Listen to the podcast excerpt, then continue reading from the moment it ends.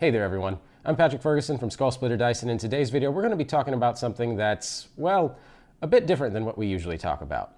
Mass combat, which is one of those things in D&D that doesn't seem to have a one-size-fits-all solution, despite how many have attempted to make it part of their game.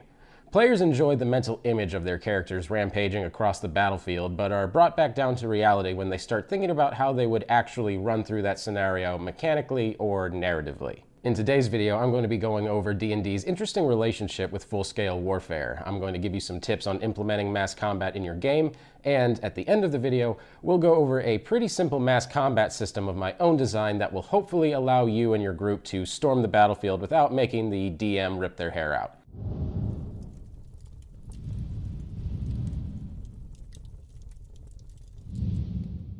To some more familiar with D&D's history, you may wonder why anyone would be interested in mass combat when 5e clearly wasn't built for this sort of gameplay, as we can see by their Unearthed Arcana attempts.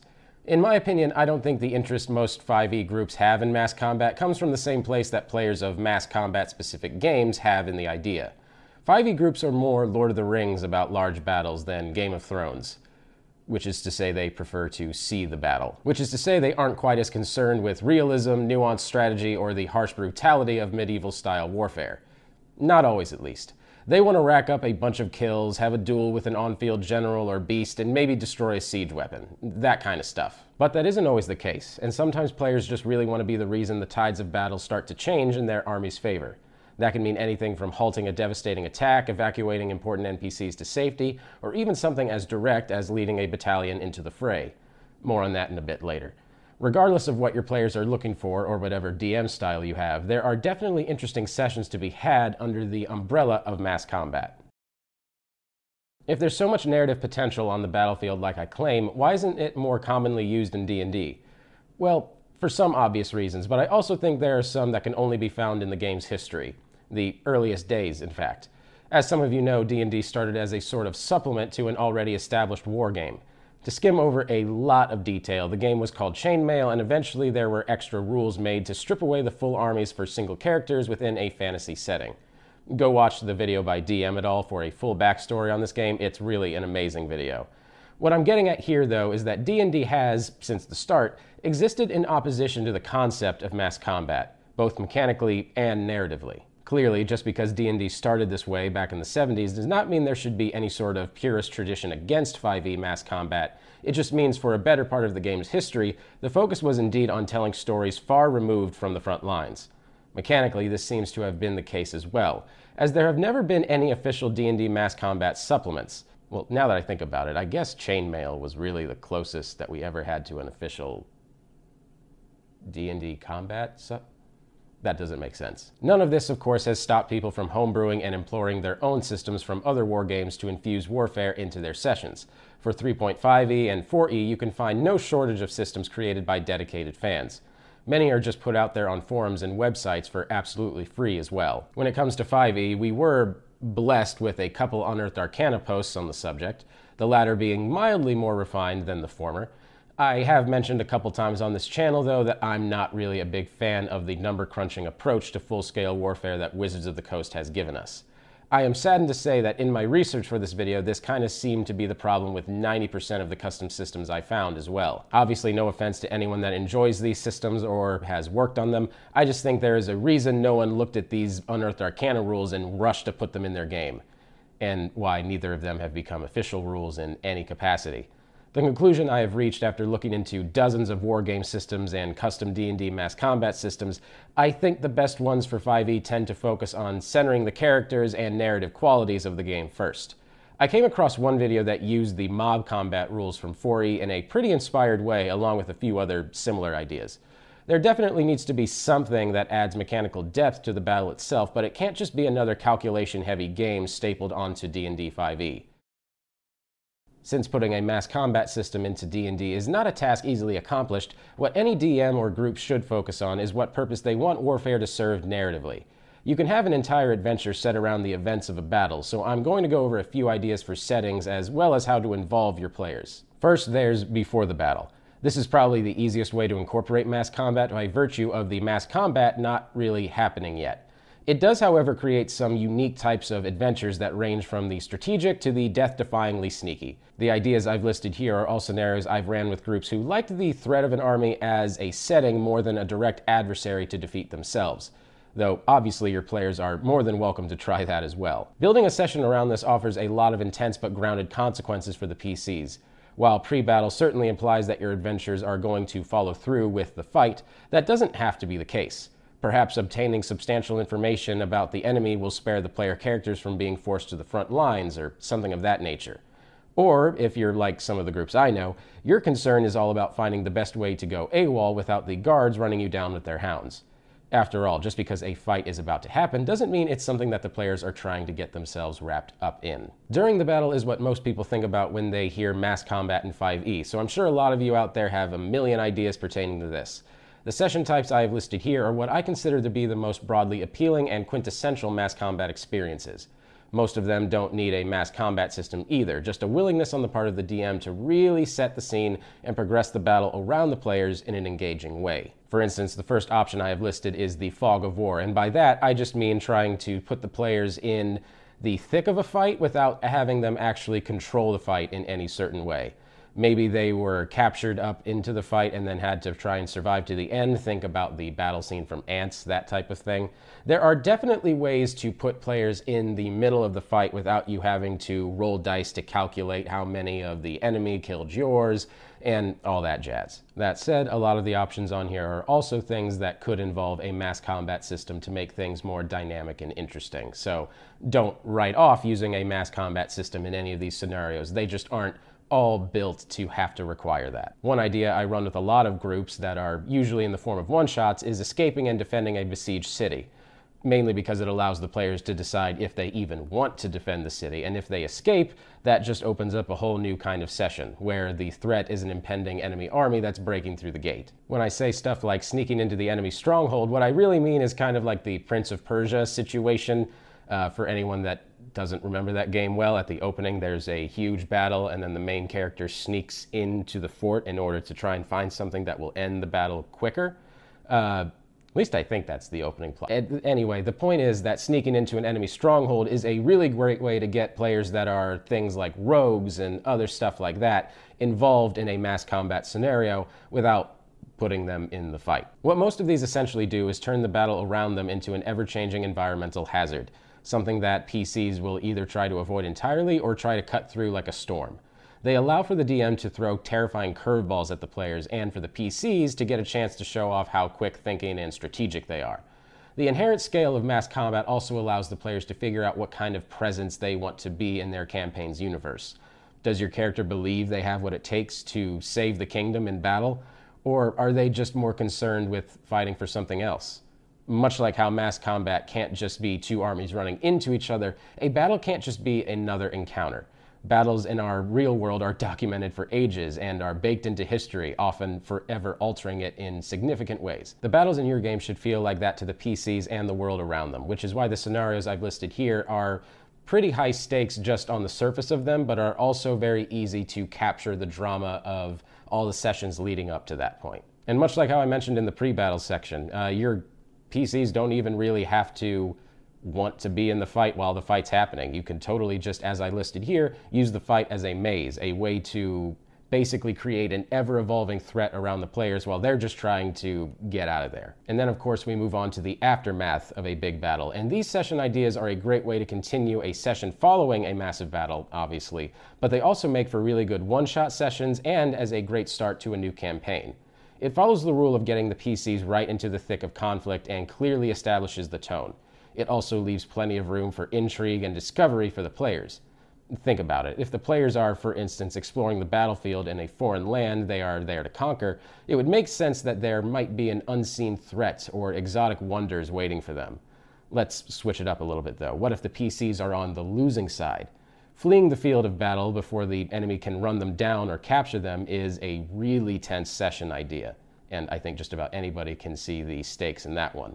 This tactic allows the DM to do a Mad Max Fury Road sort of deal, where the threat and chase are immediately communicated to the players. Let's keep talking about scenarios though before I get lost in just how perfect that movie is for the millionth time. If warfare itself is horrific, then it's hard to describe the terror that comes after. These scenarios allow players to be a part of stories that are just as tense as they are human. Throwing that emotion to the side, though, the setting of a post war backdrop does wonders for atmosphere and opening up options for the DM. Seriously, the variety of beasts and secret weapons that the DM can believably throw at players in these scenarios is basically infinite. Aftermath sessions are great for starting players off and equally great at regrounding the campaign following a great fight.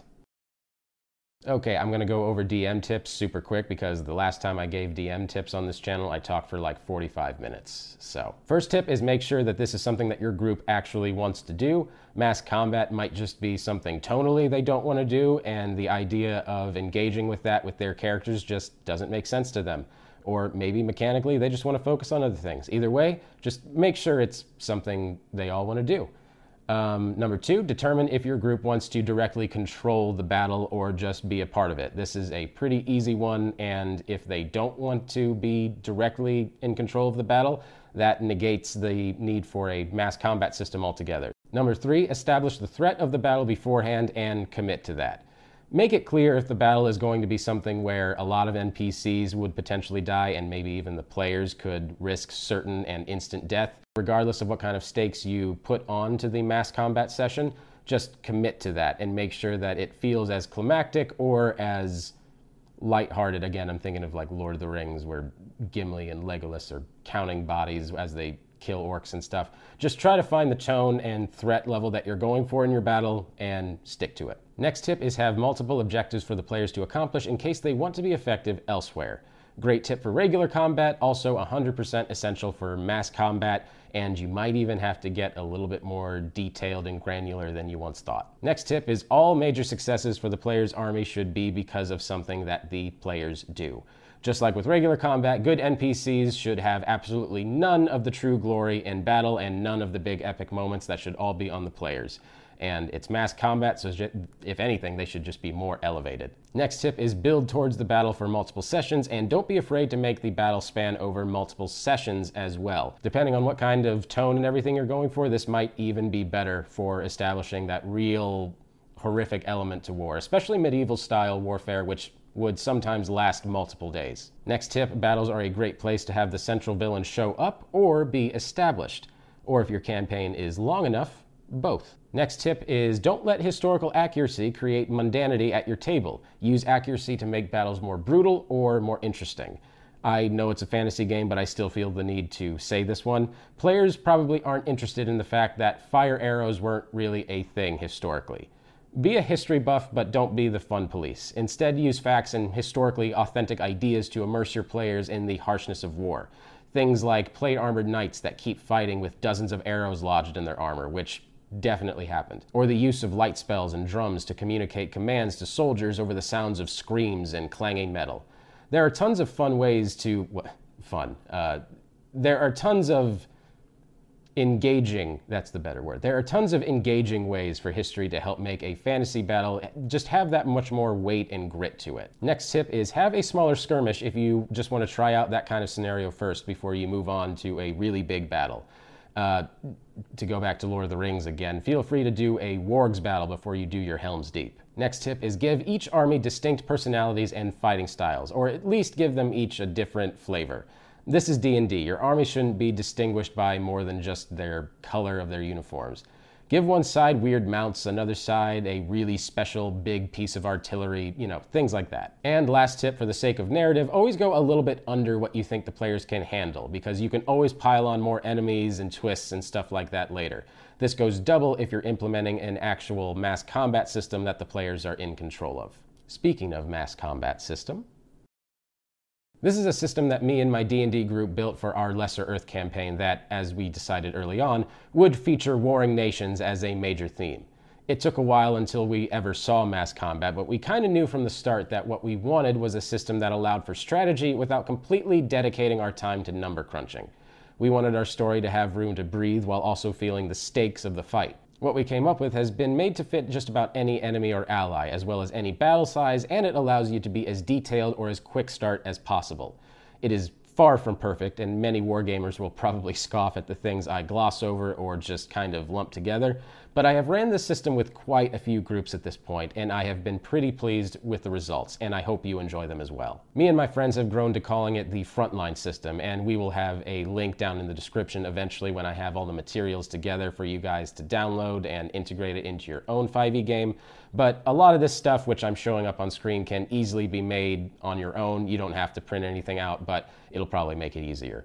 You basically only need a sheet to track your battalions, markers for said battalions, and a grid board. And even then, you can just break out things like a ruler instead if you don't have one. Essentially, what we've turned the grid board into is kind of like a King's War table where they look at all the pieces and kind of see how everything's moving. That's kind of the feel that we wanted the system to have, and as a result, it's not as in depth as, like I said, a lot of mass combat systems, but it does get the job done and it gets you into the game as quick as possible. And all you really need are two by one pieces of paper or dry erase flashcards and one by one pieces of paper and flashcards, and then a grid board.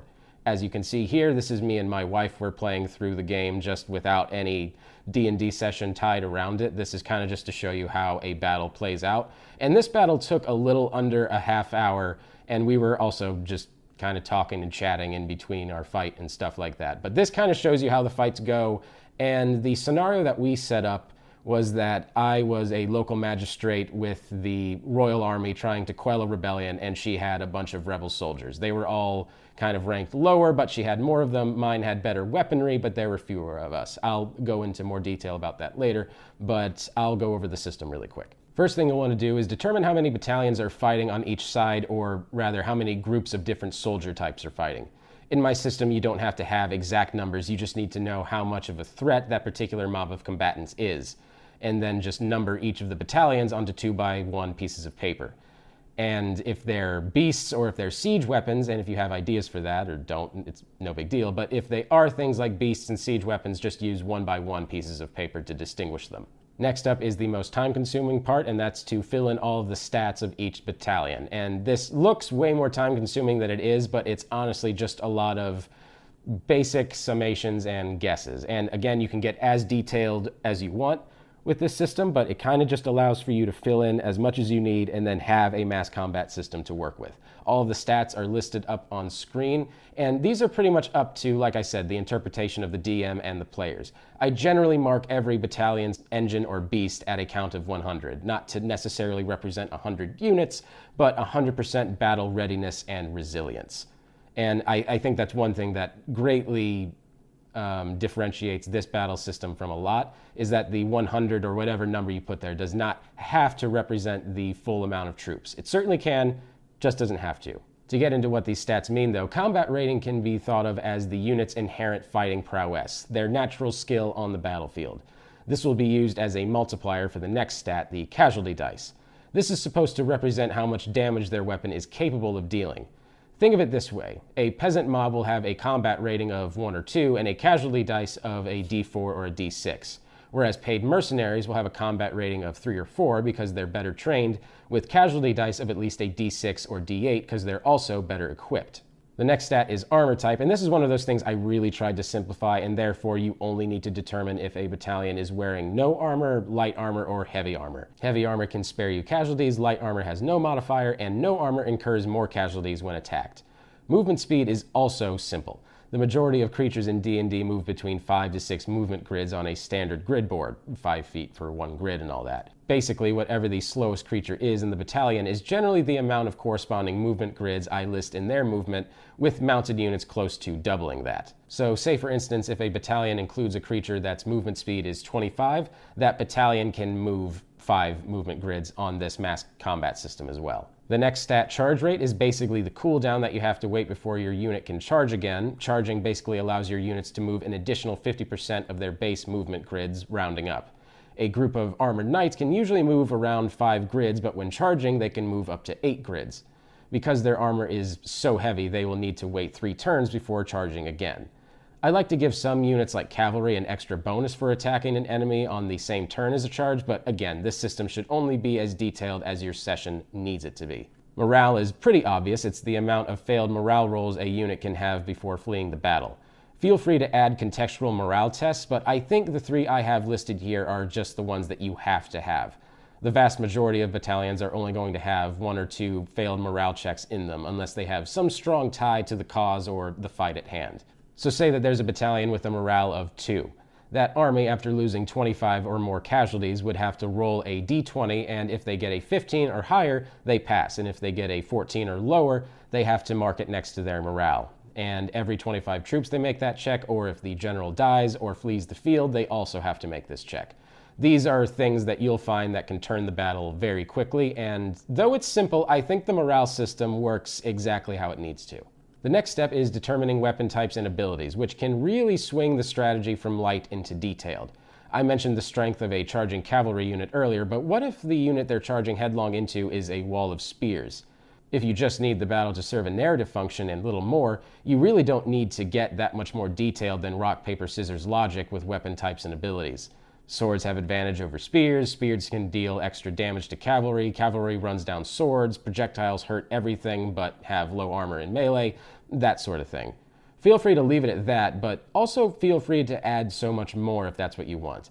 Maybe your Slaad battalion fighting with spears can take a hit to movement in order to fight with poison tip weapons that hurt more on subsequent attacks. Maybe instead of arrows, you decide to give a battalion spell casting or early firearms, giving you more casualty potential, but also making it so that you can no longer fire over top of allied battalions in an arch. Maybe your battalion is proficient with multiple weapons, allowing you to trade a turn to switch to a better option given the circumstances. The next step is to name a general for each side, and this can be either an NPC or a player. You can go ahead and place your general into one of the battalions on the field, and you can even, again, if you want to get detailed, give a little bonus to the battalion that they're a part of because they have an experienced fighter leading them. The next step is to determine where the battle will take place, as well as any special elements within the environment, uh, if any. You can just make it a simple grid table and then go from there. But I like to add a little bit of stuff to set the scene and maybe add a little bit of restrictions on where the armies can go. The next step is to determine who is attacking and who is defending. The attacker will get to go first, but they also have to place their army first and allow the defender to adjust as they see fit. The only other stipulation on attacker and defender that I like to implement is that the defender gets 10 grids to work with when setting up their army on their side, and the attacker only gets 5. The next step is to have your players decide where in the battle they want to be, as well as what they are doing within each battalion. Perhaps it makes the most narrative sense for them just to be a grunt in the army, or maybe they want to try and be an actual general, as I mentioned earlier. This is not necessary for the mass combat system per se, but it does help ground it into the collaborative storytelling of D&D. So in that sense, it is very much a necessary step. Next, you're going to want to place your battalions and allow the players to have any last minute role playing moments with other NPCs and even each other, as they may not get the chance after the battle starts. The way that turns work in this mass combat system is that, as I said, the attacker will go first and they get a chance to move every single one of their battalions once. Ranged units can be moved into their ideal position, and melee units can also be moved into their proper lines before the battle starts.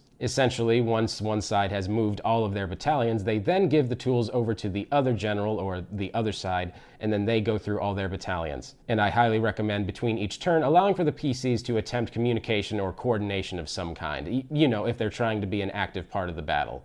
So now we're getting into the actual fight itself. Once two units have interlocked into combat, that's two melee units, or even if a ranged unit comes into contact with a melee unit, they are interlocked and now begins casualty control. What differentiates this system from a lot of others is that on each turn, regardless of whose turn it is, armies will have to calculate for casualties. There is no action to attack or anything like that. You simply just have one maneuver on your turn with each battalion, and that includes either moving and interlocking into battle or moving to get away from the fight. Ranged units work a little bit differently, but I'll go over that in just a second. Essentially, after two or more battalions have interlocked, they will partake in casualty rolls. So they will have to roll their casualty dice and multiply it by their battle rating, and that is the amount of casualties they inflict onto the enemy side. The enemy then subtracts this from the total count, and the battle progresses this way. Much like in regular 5e combat, a battalion cannot disengage without incurring more damage before they run away. Essentially, the way ranged units work is that they can move, but they cannot fire a volley or fire anything after they have moved. They can move or they can fire, but they can't do both on the same turn. So moving them into position is more about planning for the next turn. The reason why melee units will immediately engage in casualties as opposed to having to make a turn for it is because they are interlocking as a result of their moving. So I hope that makes sense that each battalion gets what is essentially a maneuver, which is to move up into the field, interlock, or disengage, or to fire their ranged weapons, but they cannot do more than that. Moving back onto casualty control, even after you have moved through all your battalions, when you switch the tools over to the other side or the other general, the first thing that they are going to have to do if they don't choose to disengage is to also do that casualty control. So no matter whose turn it is, there will be casualties incurred by the armies that are interlocked in fighting. And this is basically to show just how, no matter what, in combat, you are going to have casualties and they're going to gain up quick that's kind of the sense of urgency I wanted to have with this system. And as you can see by the fight going on here, at first it's kind of going in my favor because my wife kind of charged headlong into my front line, and I even got some really great uh, casualties due to my siege engine and to my archers. But this is soon not going to go my way, and that's kind of because of morale checks. And we might as well go over that really quick. I know I briefly mentioned it but just to go over morale checks again, a unit has to roll a d20 and get at least a 15 or more every time they lose 25 points to their count. This also happens anytime a general is killed or if the unit containing their general has to flee the field. And again, depending on your campaign, uh, morale checks can happen for any number of reasons. If there's another major character that dies, or if there's a strong unit that everyone looks up to that had to flee the battle, those are great reasons. If there's a mighty beast that one side is deathly afraid of or has never seen, I think that's a really good reason for a morale check. Feel free to have more fun with this than just the basic options that I've listed here. And another thing I also like to do is for players to use their constitution modifiers for the armies that they're embedded in. Uh, for example, if they have a morale check and a player has a really good constitution modifier, they can use that to add to their roll. So instead of a 13, it's a 15 because of their constitution or something. Uh, that's a great way to get the players involved and a great way to bake it into 5e a little bit more. Another fun thing that we kind of like to do is when two armies clash that have the generals in them, you can challenge the other general to sort of a one on one fight uh, and a way I like to do that is using the skill challenges from 4E, where you basically just establish really big stakes for the players to overcome uh, with the skills that they choose, or even just the tools and everything that they have available to them. Say, for instance, when two battalions interlock, a rogue could sneak, a barbarian could bash, or a wizard could teleport their way to land a blow on the enemy strategist and maybe put an end to the battle early. Basically, you're just going to rinse and repeat this kind of system uh, over and over until one army is either fleeing or is just wiping out the other one, despite the fact that morale is not shifting. As you can see, what eventually cracked my army in this fight is that my wife actually went straight for the battalion that had my general, and since she was using two armies, on that single battalion, we added a small modifier to her peasant army where they got an additional boost to their battle rating. That's not an essential rule, but something that we definitely do at our table when we're flanking is add an extra two to the battle rating to up the casualty count. Feel free to make your own rules on flanking, but these are just the easiest ones that we've adopted. As you can see, though, the battle is starting to not go in my uh, not go in my favor here. Uh, all of my battalions are starting to flee, and she's kind of splintering everything, despite the fact that I have actually done way more casualties to her uh, army, she has just clearly gained the bigger strategic advantage by cutting through the morale of my armies. Once my general left the field, everyone had to make a morale check, and then it was just a matter of bringing each battalion below 75 in order to make those morale checks come through. Whenever an army flees, you just kind of have them expend the max amount of movement they can to move backward on the board. Uh, some generals that you have can do things like rally retreating troops and stuff like that. So if that's something that you want a general on the field to have, or if your player characters want to try and make a desperate plea to the fleeing men to stay and to stay and fight, that would be incredibly thematically appropriate. But point being, the battles will often end with a lot of armies fleeing the battlefield, and depending on how the battle goes, it's really just going to be up to the DM to try and ground it back into typical 5e storytelling. But considering this happened, I asked my wife what she would like to do with uh, my general in retreat. And she instantly took the strategy of, well, I know where he's going. Instead, let's just get our best rogues, and tonight we'll meet him in his army tent when he's least expecting it. And I found that rather devious, but also a great idea for a session, trying to kill a general that you thought you'd kill in battle but ended up getting away. Obviously, my system isn't perfect. It's just what works perfectly for my group. We do have rules for running sieges with walls, gates, structural health, all that kind of stuff, but I don't think that it is as necessary to bring up here. I'm sure you can come up with some of your own implementations for that sort of stuff. We did this for flying battalions and creatures as well, which I also didn't feel quite the need to bring up here. I'm sure many of you out there are still skeptical if mass combat is something that would fit your group well, but if I had to try and sell it to you, I would probably do it on these stakes alone. A fight with a grand villain can be elevated if they are slain on the battlefield among their troops, and the failure can be much more tragic if they aren't. My groups have used battles and skirmishes as tense events that we build up to over time, and we definitely establish at the beginning of the campaign if they're going to come up. Even when we aren't using our system, we love using them as backdrops that create motivated reasons to run into enemies or have multiple options on how to approach the session. Much like a real battle, however you handle mass combat in 5e, it will take a lot of planning and learning from the successes of past greats. Thank you all so much for watching. I really appreciate it. I want to apologize that my video output has been slow as of late. I've been doing a lot of stuff in my own personal life, and I am hoping that the longer videos recently have kind of made up for that. Uh, I am currently in a place where I think I will be able to return to doing weekly videos again, though. I want to thank all of you for your support and leaving comments all the time about your characters, campaigns, ideas, and all that stuff. It is truly fun to read through, so please let me know down below how you feel about the mass combat system I've shown off here and if you guys are going to try adopting it. Um, and actually tell me about any systems and all that other any other advice you have on implementing mass combat. Just because i've done it a lot i don't exactly consider myself an expert and i'm always looking for new ideas. Uh, but thanks again for watching guys. My name is patrick ferguson from Skullsplitter Dice and until next time farewell